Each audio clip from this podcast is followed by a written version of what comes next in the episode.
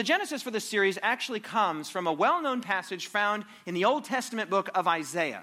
Right in the opening chapter of the book of Isaiah, this is found in the Old Testament of the Bible, Isaiah chapter 1, verse 18, God gives this fascinating invitation. He says, Come now, let us reason together. Now, I want you to just think about that invitation for a moment. First of all, it's not David Asscherick making that invitation. It's not a pastor making that invitation. It's, it's not some human being or some professor making that invitation. It's God Himself saying, Hey, c- come here, have a seat, pull up a chair to the table, and let's have a conversation. Let's talk this over. Let's reason this through. Let's have a dialogue. Let's have a, have a conversation. And I love this idea that the God of Scripture is a God who not only tolerates inquiry, He not only tolerates uh, uh, questions and dialogue, He actually invites it and loves it. Come now, now, sit down, sit down, sit down, sit down. Let's have a conversation. Let's discuss this. Let's reason together. It was not only God's invitation anciently to Isaiah, it is God's invitation to us today and every day. Come, sit down at the table, pull up a chair, and let's think this through. Let's see if there are good reasons for believing in God, for believing in the Bible, for not being afraid of death, whatever the various things that we're going to be talking about in this series. Let's see if there are not five good reasons. In some cases, I had to really shrink it down. I had about 10 good reasons, but I shrunk it down to five. And it's going to be a great series, and I hope you are as enthusiastic to listen as I am to deliver the material. And so the invitation for all of us is to come reason together and let's see if we can't make a case, a rational case, a defensible case, a sequential case as to why we believe the things that we believe, or, or why I believe the things that I believe. And hopefully, by the end of the series, if you don't already, you will come to believe many of these things as well. I guess the simple way to say this is if, if I could have heard this series at the age of 20, 21, 25, or maybe even 30 years old, I think it would have been absolutely crucial, transformational in my own journey. And we're going to begin, we're going to launch off with what might seem like a really good place. At least to me, it seems like a really good place to start. Five good reasons to believe that God exists. There are, of course, out in the world, uh, very intelligent people, very educated people, very erudite people who regard the idea of belief in God, an invisible, benevolent, you know, omnipotent deity as absurd. They regard it as a fairy tale. They regard it as medieval. They regard it as, as entirely obsolete in this modern age. I recognize that. And this will not be a test of wits where I will show myself to be the intellectual superior of those who deny God and his existence. There's no, that's not going to happen. Because there are very intelligent people that absolutely, unequivocally affirm the existence of God and their own personal experience with him. And then there are, on the other side of the table, people who say, the idea of God and of his existence is absurd and has been scientifically disproved, right? Now, what I am going to try to do is present to you information that I personally find very persuasive. And uh, again, there will be a significant informational component, right? So, a great place to start, I suppose, if we're going to be talking about the Bible and we're going to be talking about Jesus and a lot of these kinds of things, would be is there really any good reason to believe that God exists at all? I mean, David, by your own admission, he's largely invisible. There are instances of, of people in Scripture who claim to have seen God right? There are even some people alive today who I suppose claim to have seen, I've never seen a supernatural entity, but people say they've seen angels or they've seen God in some way. I, I don't disbelieve these people, but, but clearly this is the minority. Most people have not seen a supernatural being or seen God or any other such thing. And so we freely admit that God is invisible. He is not detectable in the normal ways that we detect the things around us, like this stool or this podium or the people that are in front of me now. So, how, how can we be sure, or is there any good reason to believe that there is a God out there who is good and who is, in fact, described in this book, which really is going to be the textbook probably won't have you turn to it quite a lot because many of you don't have your Bibles with you, though you do have your phone, probably, and a phone can function as a Bible. But I'll be using many passages from the Bible, like the one we just used a moment ago, Isaiah chapter 1, verse 18. Come, let us reason together. And so this book will be our textbook. And is there any reason to believe that the God that is described in this book actually exists? That he's out there? Is there reason? I'm going to give you tonight five good reasons to believe God exists. And I'm going to summarize those five good reasons in five single syllable words, right? So it's going to be very easy to remember. Now, not every meeting will have five single syllable words that summarize the, the five reasons that we're giving that night, but tonight it's really nice and easy. And those words are time, life, mind, ought, love. Time, life, mind, ought, love. We're going to go through each one of these because each one of these words encapsulates an idea, encapsulates a reason, encapsulates a kind of argument for the reasonability of believing in God's existence. And as we're going to discover in a, in a couple meetings from now, not just God's existence, but we're going to have a meeting titled Five Good Reasons to Believe That God is Good. Not just that He exists, but that He's good. That's a different meeting, and we'll get to that in the future. So let's talk, first of all, about the idea that is encapsulated in this single syllable word. What's the word, everyone? The word is time. Let's talk about this idea of time. And so, reason number one, very simple, very succinct, right? I'm going to try to keep this as simple as is possible. Is the universe and time itself had a, what's that word? Had a beginning. The universe and time itself had a beginning. That's why we use the word time to summarize. We're going to talk about the nature of time. Do you have any time to talk about the nature of time? Right? Do you have just a moment? Let's talk about the nature of time. The universe and time itself had a beginning. Well, first of all, the Bible opens with this very idea. The, the, the, Bible opens with this arresting idea that is absolutely transformational in, in the human psyche and in all of human literature this idea that in the beginning, God created the heavens and the earth. Right? The Bible opens with this idea that, that the heavens and the earth, aka the universe, the cosmos, that all of it had a beginning, and I'm suggesting here, and we're gonna, we're gonna, we're gonna begin to, to marshal our evidence, that it's not just things that are extended in space, like planets and stars and suns and, and uh, all of these sort of cosmic things that have a beginning, time itself had a beginning along with the universe. So let's talk about that. I'm going to give you several quotations tonight from well known, world renowned, respected scientists. I'm going to start by telling you about a man by the name of Arno Allan Penzias. Now, Arno Allan Penzias is a theoretical physicist and astronomer, and he is most famous for having discovered what's called cosmic microwave background radiation. Now, if you're sitting here today and you don't know what cosmic microwave background radiation is, that's okay. But basically, what Penzias discovered uh, is this idea that, that there was an evidentiary basis, that there's some reason to believe that there was uh, what's sometimes called a Big Bang, right? That there was a beginning. That term, Big Bang, was actually a term that was coined as a, as a, as a pejorative, as a, as a way of, of making the idea seem absurd and ridiculous. But it caught on. It's got a nice alliteration to it. When the idea was presented that the universe had a beginning at some big explosive event that was called again mockingly and pejoratively the Big Bang, most physicists said that's crazy. That's absurd. The universe has always been, will always be. The universe is eternal. Not only is it eternal, it's, it's infinite, or at least as near as we can tell, it's infinite. And, and yet there were some scientists in the 40s and 50s and 60s that began to say, you know what, we think in fact the universe is not eternal, it's not infinite, it, it's actually expanding. Well, that raises all kinds of questions, philosophical questions. How can something that's already eternal and infinite be expanding? The question would be raised into what is it expanding?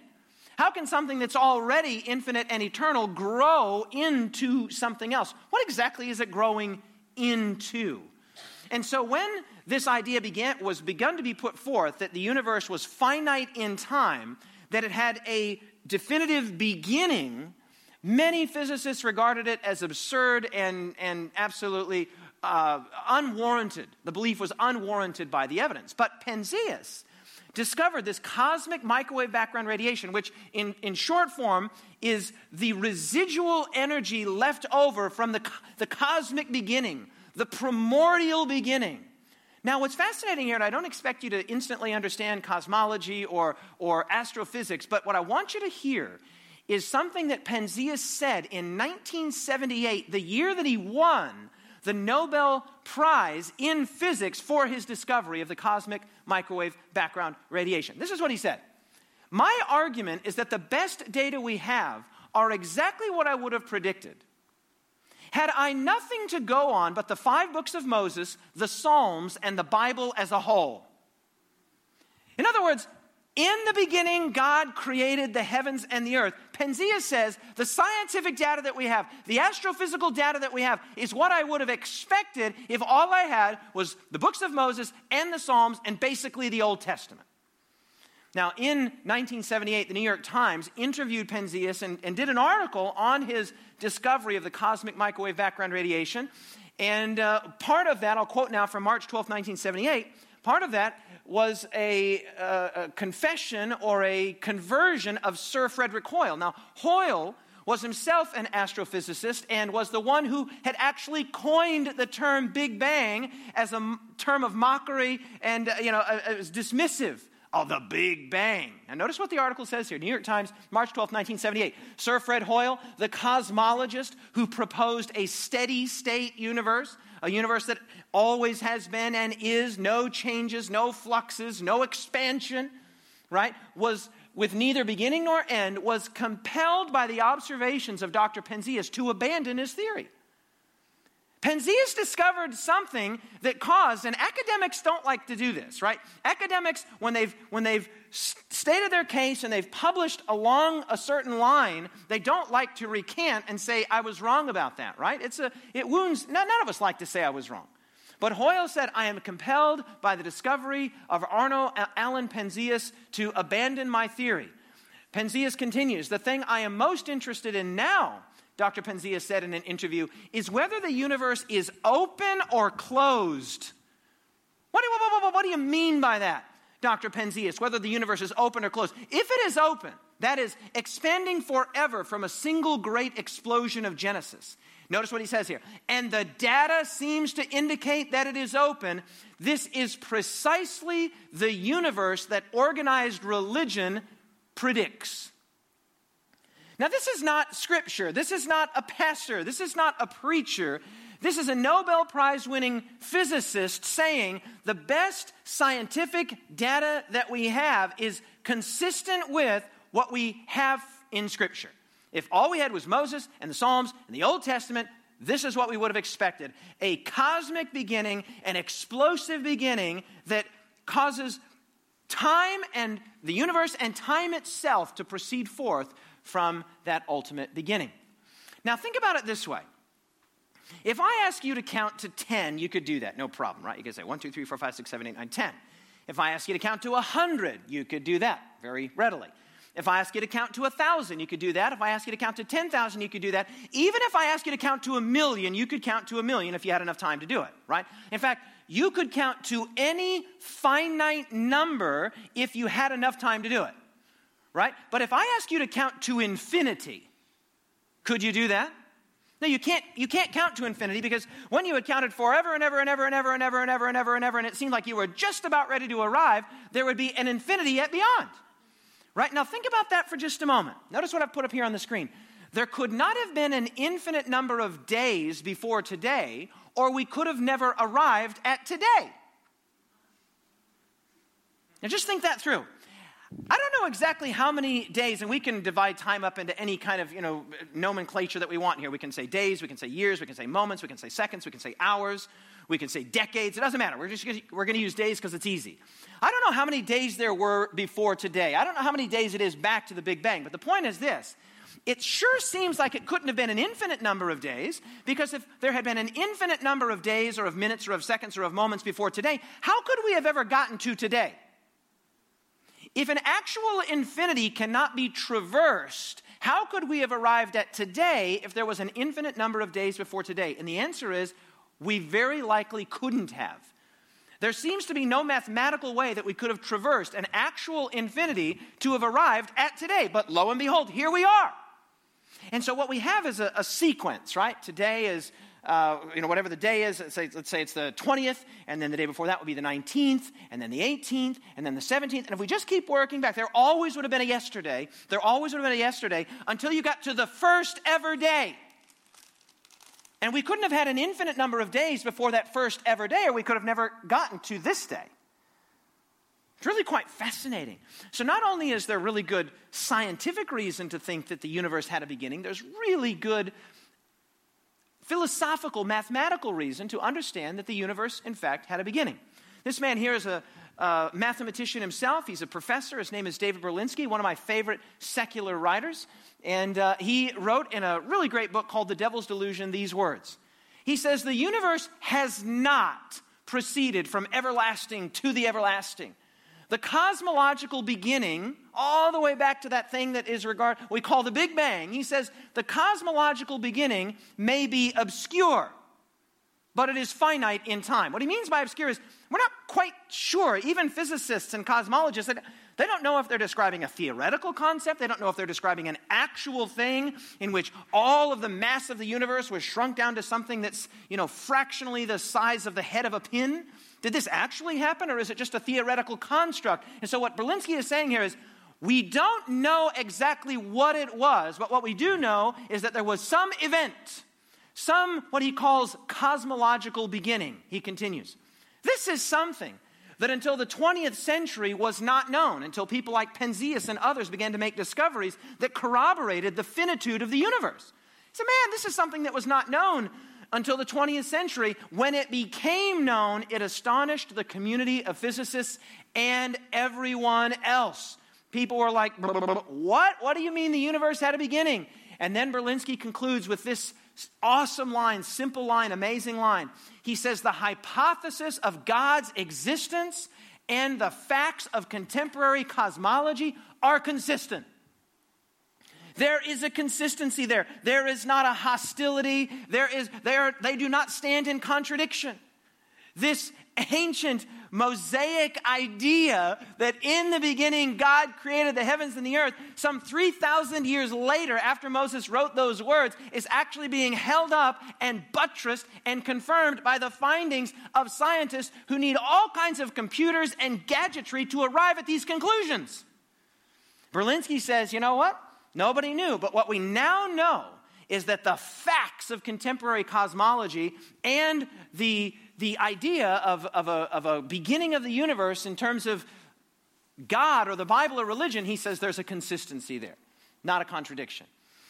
This is uh, Robert Jastrow. He is uh, a late uh, scientist. He's pa- passed away, I think, in 2008, scientist at NASA, also an astronomer. And this is one of my favorite, favorite, favorite quotations to this effect and I think you'll really like this. Jastrow says, For the scientist who has lived his life by faith in the power of reason, the story ends like a bad dream. The scientist has scaled the mountains of ignorance and he is about to conquer the highest peak. As he pulls himself over the final rock, he is greeted by a band of theologians who have been sitting there for centuries. Just as we're about ready to come to a scientific awareness of the nature of the universe and the, the, the origin of the universe. He's like, man, there's already a bunch of people there and they're holding Bibles. There's a bunch of theologians on the top of that mountain. And so the idea of time, that the universe and time itself had a beginning, is one very persuasive. It's one piece of the puzzle. It's not all of it, but it's one piece of the puzzle that strongly suggests that the idea that there is a God is not a, a, fairy tale idea. It's not a ridiculous idea. It's not an idea that has no defensibility or reasonability. In fact, it's consistent, in the words of Berlinski, with the facts of contemporary cosmology. Let's go now to our second word. From time, we move to the word life. Life. Right, let's talk about the nature of life. And here's reason number two. Life comes from life, comes from life, comes from life, comes from life. You get the idea. Living things come from living things, right? One of my favorite things, we don't say this in America. I'm from America, as you know, probably can detect by my accent. One of my favorite things that you Australians say is you will say that, that somebody fell pregnant. We don't say that in America. We say you got pregnant, right? I got pregnant or whatever. But, but I love it. I remember the first time I heard it, I, I fell pregnant. I was like, you, you, you fell pregnant? what does falling have to do with this, right? Unless it's falling on a bed, right? It's like, I fell pregnant. I fell over. I fell over and I woke up and I was, no, no, no. Okay, listen. The idea of falling pregnant is something that we all just, it just, it's just so routine. It's so obvious that it hardly requires stating. Babies come from moms, right? Life comes from living things, right? Babies don't come from storks. And even if they did, storks are also alive, right? So it's this idea that storks, storks, excuse me, babies come from living things, or living things come from living things. I'm getting my analogies mixed up here.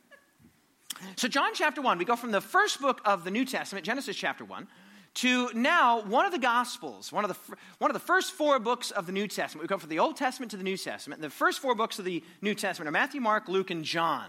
We find ourselves in the Gospel of John, and we find these words which are absolutely reminiscent. They echo what we were just reading moments ago in Genesis chapter 1. In the beginning, God created the heavens and the earth. Notice this John chapter 1, verses 1 and 3. In the beginning was the Word the Greek word here is the word logos. We'll come back to that in just a second. In the beginning was the word, and through him, which is fascinating, attributing personality to a word. In the beginning was the word, the logos, and all things were made by him. The word is a him, the word is a he, the word is a person. Now, that word logos is an important word. It's, it's, the, it's the same root, it's the root that we get words like biology from.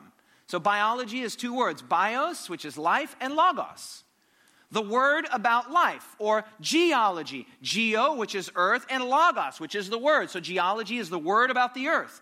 Anthropology, the word about uh, man, the study of mankind. Paleontology, the word about fossils right? And so, so the word logos is fascinating because here in John chapter 1, it says, In the beginning was the Word, and the Word wasn't an it, the Word was a he and a him.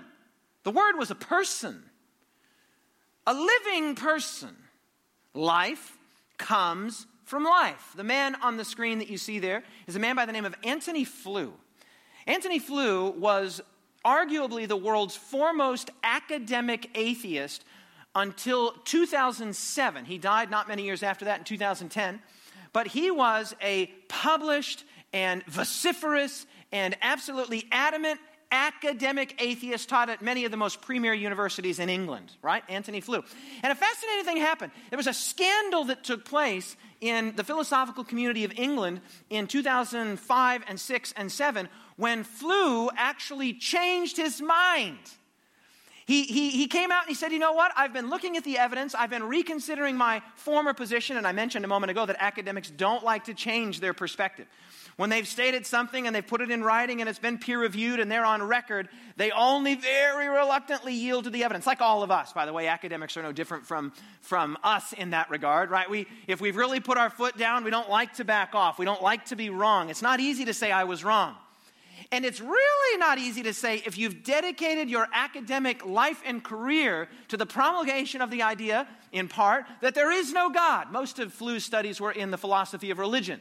And he regarded uh, the, the, belief in the existence of God as a kind of absurdity, and he published academic papers about it. He was kind of the Richard Dawkins of his day, if you know who Richard Dawkins is. Dawkins is one of the foremost popular atheists of the day. And yet, in 2007, this book was published. There is a God, how the world's most notorious atheist changed his mind.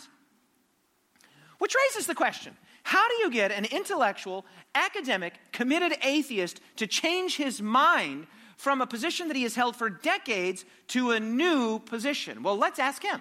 You can read the book. The book is fascinating, by the way, but let me just give you part of what's in the book. Flew said this What I think the DNA right? DNA, the deoxyribonucleic acid molecule. He says, What I think the DNA material has done is shown that, watch this now, that intelligence must have been involved in getting all these extraordinarily diverse elements together. The enormous complexity by which the results were achieved looked to me like the work of what's that word? Intelligence. It's fascinating. he says something about DNA. Now, I'm sure that, you know, I don't know how long ago it was that you were in a class where you had to study DNA and the nucleotides and, and RNA and, and all of this. I don't know how long ago that was for you, but you almost certainly remember that, that the thing that most of us recall about DNA is that it's kind of this like spiral staircase, right? It's like a spiral staircase with these nucleotide stairs that go across between two strands. The fascinating thing about DNA, though, is not its chassis, it's not its structure. What, what made DNA so amazing, and what Flew is saying here, is it wasn't the double helix structure that caused me to reconsider my perspective. It was that that structure contained a code. Contained a what word did I say, everyone? That, that structure contained a code. There was a language in there. There was, there was data in there. There was, there was information in there. Now, watch this. Francis Crick, who was one of the co discoverers of the DNA molecule, right, with James Watson in like 1962, one of the co discoverers of the DNA molecule, notice what he himself said. I mean, after this discovery was found, because, because people knew, right? People knew well before 1962 that they'd say, oh, you're a chip off the old block. You look just like your mother. You look just like your father. Oh, you, you look just like your granddad as a baby. People understood what's called heritability. They knew that you could look like your mom, or you could look like your dad, or you could look like your granddad, but the mechanism of heritability was not known. Everybody knew information was being passed on, but how is that information being passed on, and where does the information come from? Right? And the discovery of DNA was hey, this is the chassis, this is the black box that holds the code, holds the language. And so notice what Crick says. Crick, who again was one of the co discoverers, he received the Nobel Prize uh, in 1962 for this discovery. Notice what he says An honest man or woman, armed with all of the knowledge available to us, could only state that in some sense the origin of life appears at the moment to be almost a, what's that word? It's a miracle. He's like an honest person looking at the data that we now have, would have to say it, it looks basically miraculous. He continues So many are the conditions which would have had to have been satisfied to get it going. To get what going? To get life going. To get this whole thing, babies coming from mothers, to get that whole process going, right? In its, you know, very early, early unicellular state. But you just fast forward. You fast forward the tape and we say, well, where do babies come from? Babies come from moms. Okay, true enough, and it's something that is so obvious that it scarcely needs stating. But the point is, is that where did this get started? Where did DNA, where did the information come from? Where did the data come from? And Crick's like, look, straight up, an honest guy who, by the way, himself was, a, was an atheist, not a believer, not a follower of God, not somebody that, uh, uh you know, was a, a, a Bible believer of any stripe. He later would actually propose a fascinating theory that came to be called directed panspermia. Directed panspermia. Now that sounds really fancy. It sounds really kind of almost persuasive when you say it that way. Directed. Well, directed means that it was purposeful, that it was that it was done with intentionality. Directed panspermia, root word sperm from the word seed. And basically, it's the idea. I know it's going to sound crazy, but the idea is, is that the DNA molecule was placed on spaceships by aliens long ways away, a long time ago, and they launched these spaceships out just into the universe.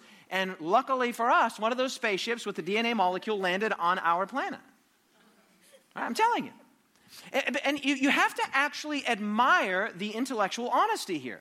Because they, if you were walking through the woods and you saw an iPhone, right? If you saw an iPhone, you, you, would immediately intuit, even if you were back in, you know, the 1800s or the 1900s, you would look and you would say, this is the work of intelligence. This, so that you would, you would understand that you were looking at something that, that contains information and that required intelligence to make right? And so when, when Flew and when Crick and when other molecular biologists and scientists saw DNA, they scratched their head and they said, some intelligent source created this. Now, Flew said, I think it's a designer.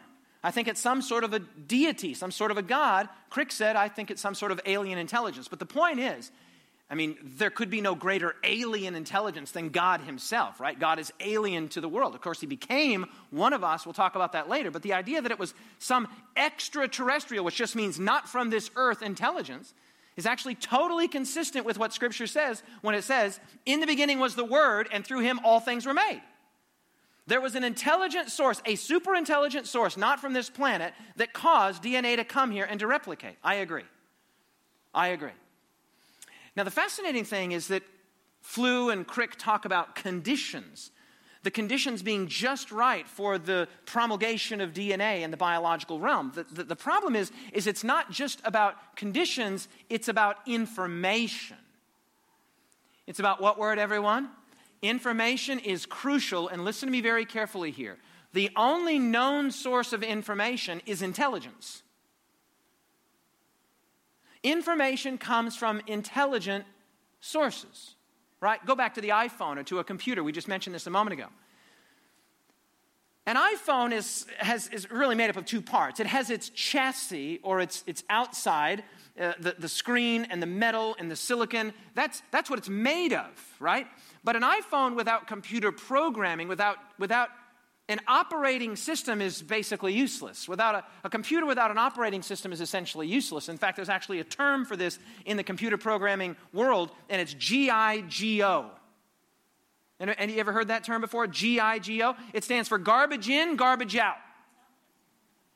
And what it means is if you're a garbage programmer and you put garbage programs or garbage apps, and then you, you, you write a bad program with bad code and you, you put it into the chassis, whether it's an iPad or an iPhone or a computer, you're not going to get a really great usable interface out. If you have bad programming in, you'll have bad user experience on the way out. Because we understand that in order to get information out of that chassis, you have to have an intelligent source that put it in. And when Crick and Watson discovered DNA, they're like, man, there's language there, there's information there. Take, for example, the word cow. Now, you and I, English speaking people, English reading people, we look up at that, and, and that transaction happens so quickly in your mind. You go from seeing a series of symbols, in this case, three symbols, in, in sequence. You go from seeing that, you instantaneously get the picture in your head. It happens in nanoseconds right? In fact, it happens so naturally, so easily, and so seamlessly that it's not even possible for you to look at that word and not read it. Once you have the ability to read, you can't not read, right? It's very difficult to read. Now, if I put this word up, you probably you can read it, you can sound it out, but you don't know probably what that word is. Well, that is the same word that we just had a moment ago, but in Indonesian. Right? So you have the word cow, and that that C, that O, that W are symbols that point to an actual beast, an animal that lives in, you know, the, the pasture and, and uh, moose, right? But, but of course, that word there, sapi, the Indonesian word, that's not, that's not a cow itself, it's a symbol. But you and I understand that we have put information, we have put data into those symbols. You were told as a little boy, that's a cow. Cows go moo. You were told as a little girl, that's a horse. Horses whinny. That's a dog. Dogs bark. That's a cat. Cats meow. You all that that symbol, and then you later learned k and d and ah and g. You learned these sounds, and now you just so easily, so seamlessly transition from symbols to reality. It's just it's easy breezy right? But information has been put into those symbols. For example, for some of you, probably for many of you in this room, these symbols make sense. You would look at that and you would say, Yeah, I, I know what that is. That's a treble clef, that's an eighth note, and that's an A. Right? But some of you who can't read music, you would, you would, uh, you, it, you know that it means something. You can tell it was put there with intentionality and with purpose, but you don't know it because you don't read the code. You don't read the data. What Crick and what Watson discovered was, was like this. It was like the word sapi or like the word cow, or how about this one? Not just music, but this. Right? Now, this means something. It might not mean something to anyone in this room. Can anyone in here read this? This is the Chinese character for the word life. Life. John chapter 1, verse 4 says, In him was life now, watch this. Several references here. John chapter 14, verse 6, Jesus said, I am the way, the truth, and the life. Jesus speaking to uh, a woman named Martha just before the resurrection of her brother Lazarus said, I am the resurrection and the life. He who believes in me, though he may die, yet he shall live. I am the life. I contain the life, the logos, the word, the data, the information, the code. Antony Flew said, Man, there's, there's, there's data in DNA. And he changed his mind. After decades of committed intellectual academic atheism, he said, Somebody has put a fly in the ointment. Somebody has put some data into this thing. We found a biological iPhone with an operating system that works really, really well. It didn't just happen, said Flew. In fact, credit to Flew. He was a true evidentialist. He was somebody that said, I will follow the conclusion wherever the evidence leads. A lot of people are not evidentialists, they're idealists. And they are not just idealists, they're, they're, they're so committed to their ideology that they don't care what the evidence says, they'll remain committed to their ideology. So, credit to Flew, who, even after decades of, of professional and academic commitment to atheism, said, You know what, I was wrong. The evidence now strongly suggests that there is data there, there is information there. The Bible says that information came from God Himself, from the Word, from the Logos. In the beginning was the Word, through Him all things were made. And so not only did the universe and time itself had a beginning, but life had a beginning, and that beginning was alive. Because God is eternally existent, He is eternally alive. So living things come from living things come from living things, come from living things. Now, the word mind. This is probably my personal favorite of all the five reasons that I'm going to give you tonight. Reason number three the best explanation of minds is a mind, capital M mind, the mind of God. Now, let's just talk here briefly about what the brain is, because we know that the brain and the mind are, are interconnected in such a wonderful and mysterious way. No one denies that the mind and the brain are interrelated and interconnected. They are not, they don't appear to be simul, uh, synonymous, but they are related. And so let's just talk briefly about the complexity of the brain. The human brain is made up of approximately 100 to 200 billion neurons. Every one of those neurons has an average of 7,000 connections, neuronal or dendritic connections. That means that there are then more potential neuronal pathways and connections than there are electrons in the universe. Let me just say that again. There are more potential pathways in your brain than there are electrons in the universe. We're told that the number of electrons in the universe, astrophysicists tell us that there are approximately 10 to the 81st power. That's a 10 with 81 zeros behind it. That's the number of electrons in the universe. The number of potential connections in the average human brain is 10 to the 125th power, which is a number that is magnificently larger, exponentially larger than 10 to the 81. It's astonishing. In fact, the human brain is by far the most complex thing that we know of in the universe. Nothing else even comes close. The human brain is just astronomically, literally astronomically complex. But it's not just that the brain is complex, it's that the brain, in some weird, wonderful, woolly way, gives rise to what we call the mind. And the mind is your identity, it's your personhood, it's your character, it's your desires, it's your volition, it's your, who you perceive yourself to be. You don't perceive yourself to be a brain located in your skull, you perceive yourself to be a person with dreams and hopes and fears and ambitions and all of that. Einstein famously said regarding the nature of the universe and of the human mind's ability to apprehend the universe nature, he famously said, Look, the most incomprehensible thing about the universe is that it is comprehensible. He had several quotes to this effect. Here's another one. The eternal mystery of the world is its comprehensibility. The fact that it is comprehensible is, notice this word shows up here again, it's a miracle. No, no, no, no, no, no. What does Einstein mean that the most incomprehensible thing about the universe is its comprehensibility? It's this it's not just that the universe is amazing. It's not just that DNA, whether we go macro and we look at the astrophysical side or we go micro and we look at the DNA side. It's not just that the external world is amazing and fine tuned and wonderful and symmetrical and awesome. It's not just that. What Einstein is saying, it's not just that the world is amazing, it's that we know it's amazing. Well, how do we know it's amazing? Because we have an organ in our bodies that is sufficiently complex to apprehend that the universe is amazing. Think of it this way if the highest form of evolved life on Earth was an earthworm, the universe would still be as amazing as it is, Earth would still be as amazing as it is, sunsets would still be as beautiful as they are, waterfalls would still be as awesome as they are, and DNA would still contain all of the language that we just talked about a moment ago, and earthworms would be none the wiser. Right? Even if you were more advanced, and we'll talk about this evolutionary idea in a few nights, even if you were as advanced as, say, a horse, which is considerably more advanced uh, biologically and neurologically than an earthworm, but horses are not aware of the tremendous glory and beauty that we see. No offense to horse lovers out there, by the way. See, what Einstein is saying here is it's not just that the universe is amazing, it's that we know it's amazing, which means we must have the tools to apprehend the universe and its amazingness and its fundamental nature. The most incomprehensible thing about the universe is its comprehensibility. And Einstein wasn't the only theoretical physicist to note this.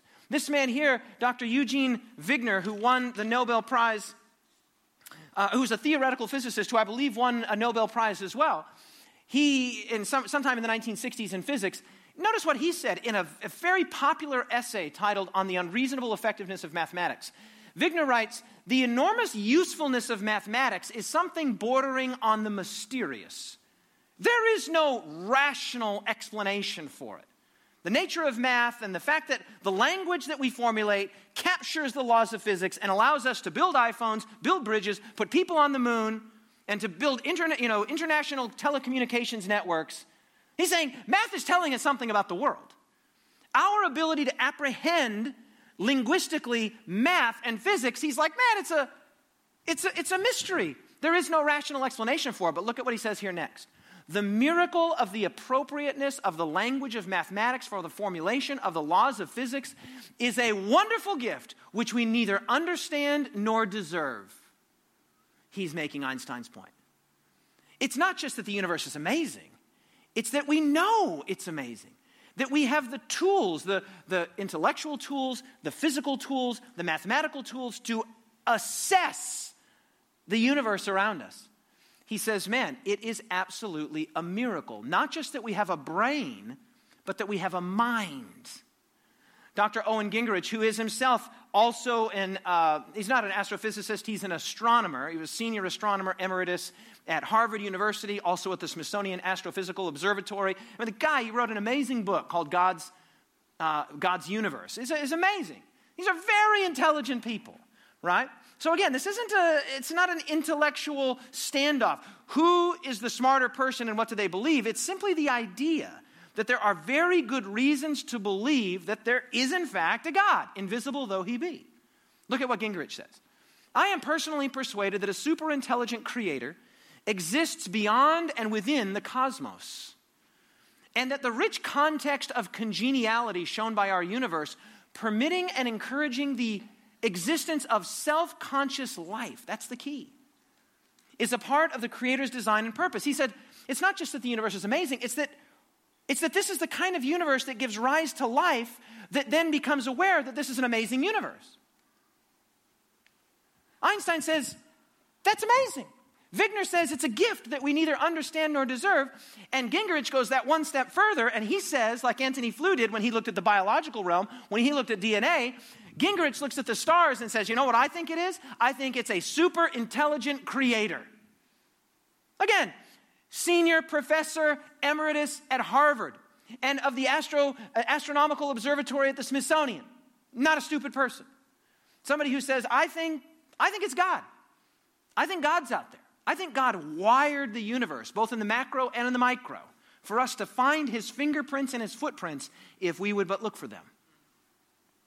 It's not just that the universe is astonishing, beautiful, and unlikely, it's that we know it's astonishing, beautiful, and highly unlikely.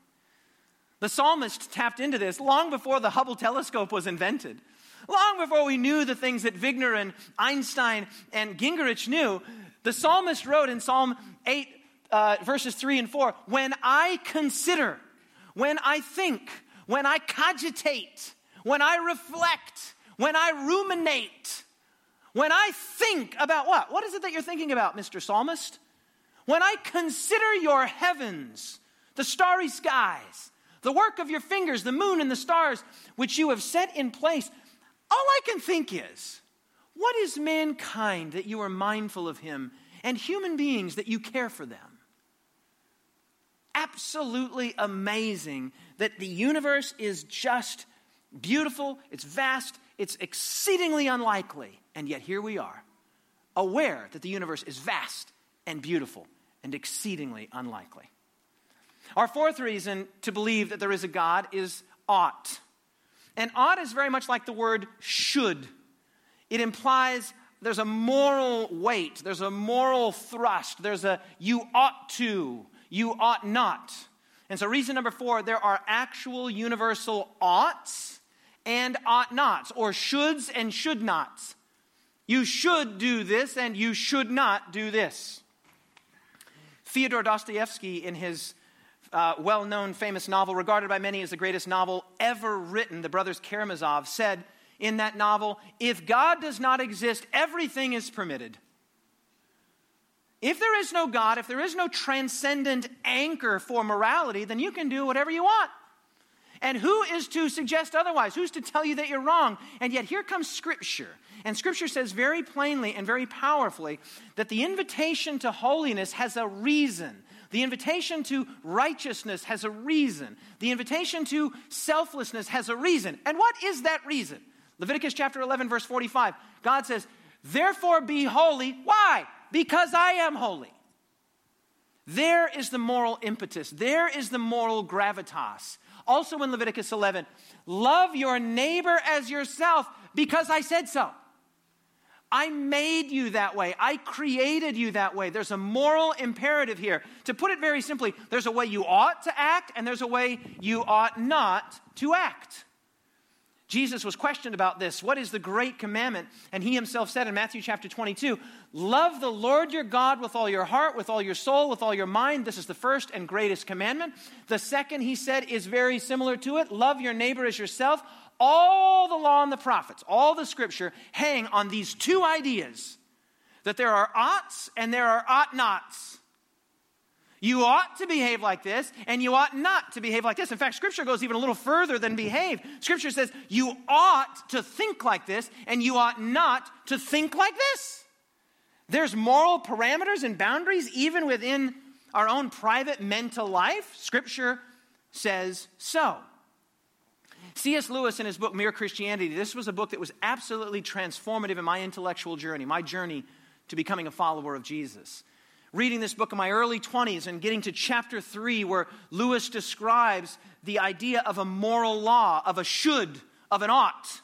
And he says this The first thing to get clear about Christian morality is that in this department, Christ did not come to teach any brand new morality. So that's the first thing you got to get in your mind. Jesus didn't come to teach some new concept or some brand new idea. No, no, no, no. The golden rule of the New, Des- new Testament do as you would be done by. Do unto others as you would have them do to yourself. Notice what he says.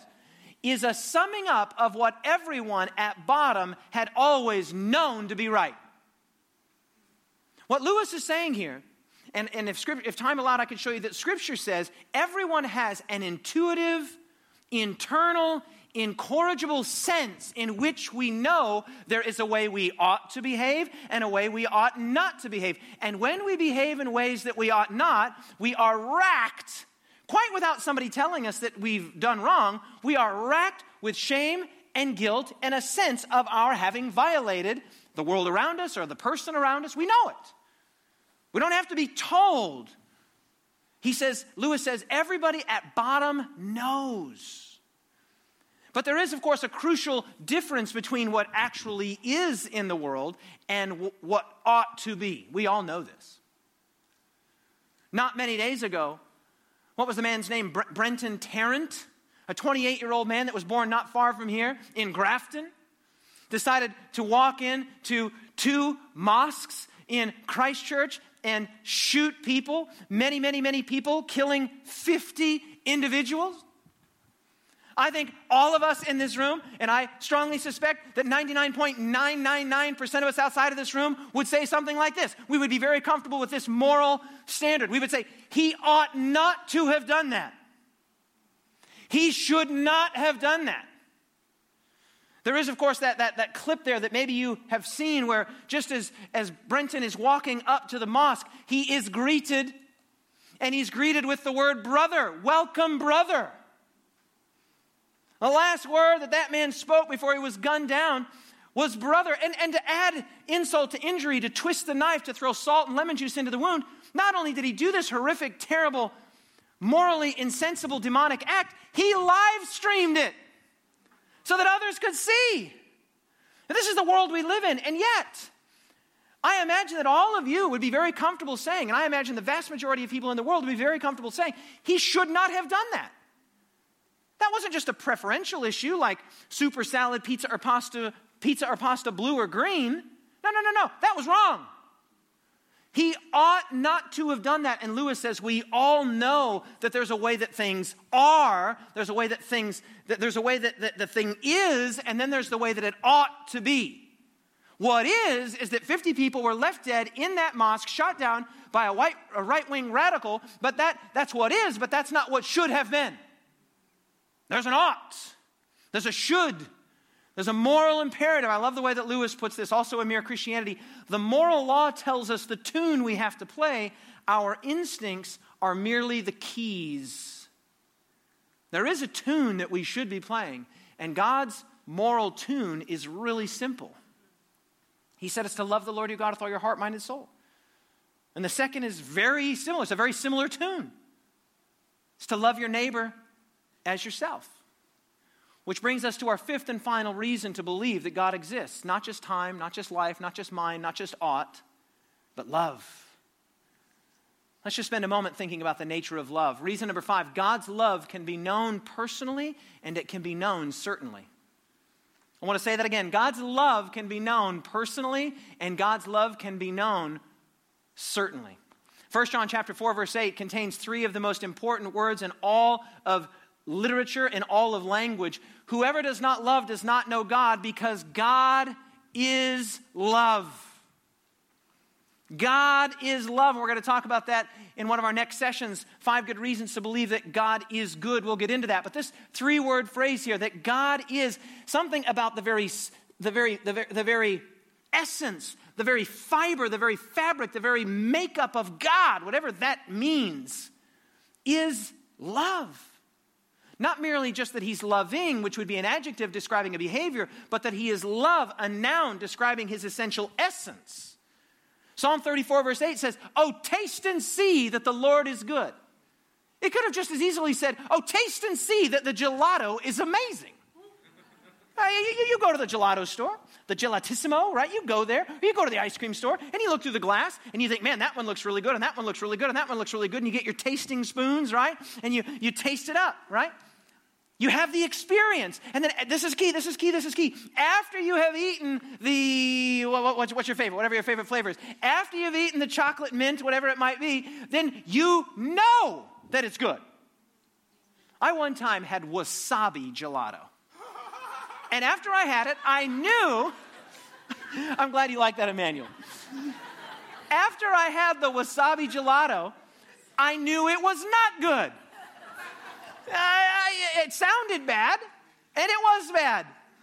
But the, but the others sounded good, and they were good. John chapter 14, verse 23 Jesus answered and said to him, If anyone loves me, he will keep my word, and my Father will love him, and we will come to him, and we will make our home with him. Just listen to that. We will come into your life, we will come into your heart, we will come into your family. We will come into your home and we will live with you in such a way that you will know we're there.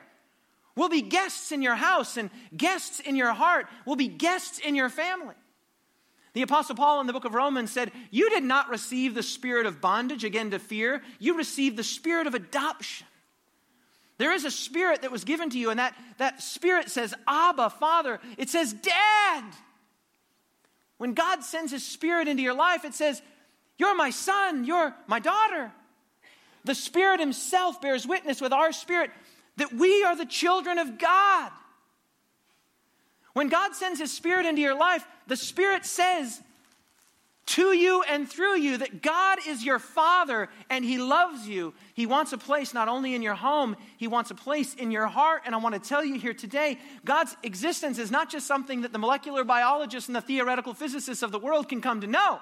By looking at the fingerprints and footprints of God in the external world, you can come to know God's amazing love, even if you never graduated from high school. Because you can know God's love experientially. You can know God's love personally. And you can know God's love certainly. I want to tell you here tonight you are dearly loved and you are a child of God and you can know it, not merely believe it. I believed when I was looking through the glass that those ice cream flavors were tasty. But when I tasted them, I now knew. I had firsthand experiential personal evidence, and you can know by asking God into your life. And when God comes into your life, He does this amazing transformative thing. He does it as a gentleman because He only comes when asked, He only comes when invited. But you can know the love of God. And we'll talk more about this when we look at five good reasons to believe that God is good time, life, mind, ought, love are five good reasons to believe that God exists. And the invitation that I give to you is to, just as the psalmist said, taste and see that the Lord, He is good. Amen. Taste and see that God is good. You can know experientially, personally, and certainly that you are God's daughter, that you are God's son, and He is your Father. These are five good reasons to believe that God exists. Let's pray together. Father in heaven, tonight we have spent just a little time surveying some of the evidences for your goodness, your existence, and your amazing power and love. Father, I pray that this has piqued the interest of the listeners, not only here, but those that are watching. And they will say, you know what, that's something I want to look into. And not just look into it intellectually, not just look into it from an evidentiary standpoint, from a reasoning standpoint, Father, I pray that they would look into it by inviting you into their heart, and that they would have the look of love, and that they would come to know you as their Father, and Jesus as their friend and Savior.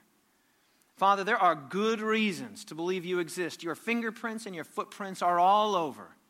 We look back even in our own history. Father, I look back as a 23 year old Thinking back on my life uh, now, 23 years ago, Father, I can see your footprints and your fingerprints even in my own personal history. And I am certain that everyone in this room has those moments, those times, those instances where they can look back and say, that was a moment. That was a moment that God steered, God directed, God counseled, God comforted, God cared for me personally. Father, this is going to be a great series. We pray that our minds would be attentive and sharp that you'll be with me as I present and with all of the listeners as they listen in, as you give the invitation to come. Let us reason together. This is our prayer in Jesus' name. Let everyone say, Amen. Amen.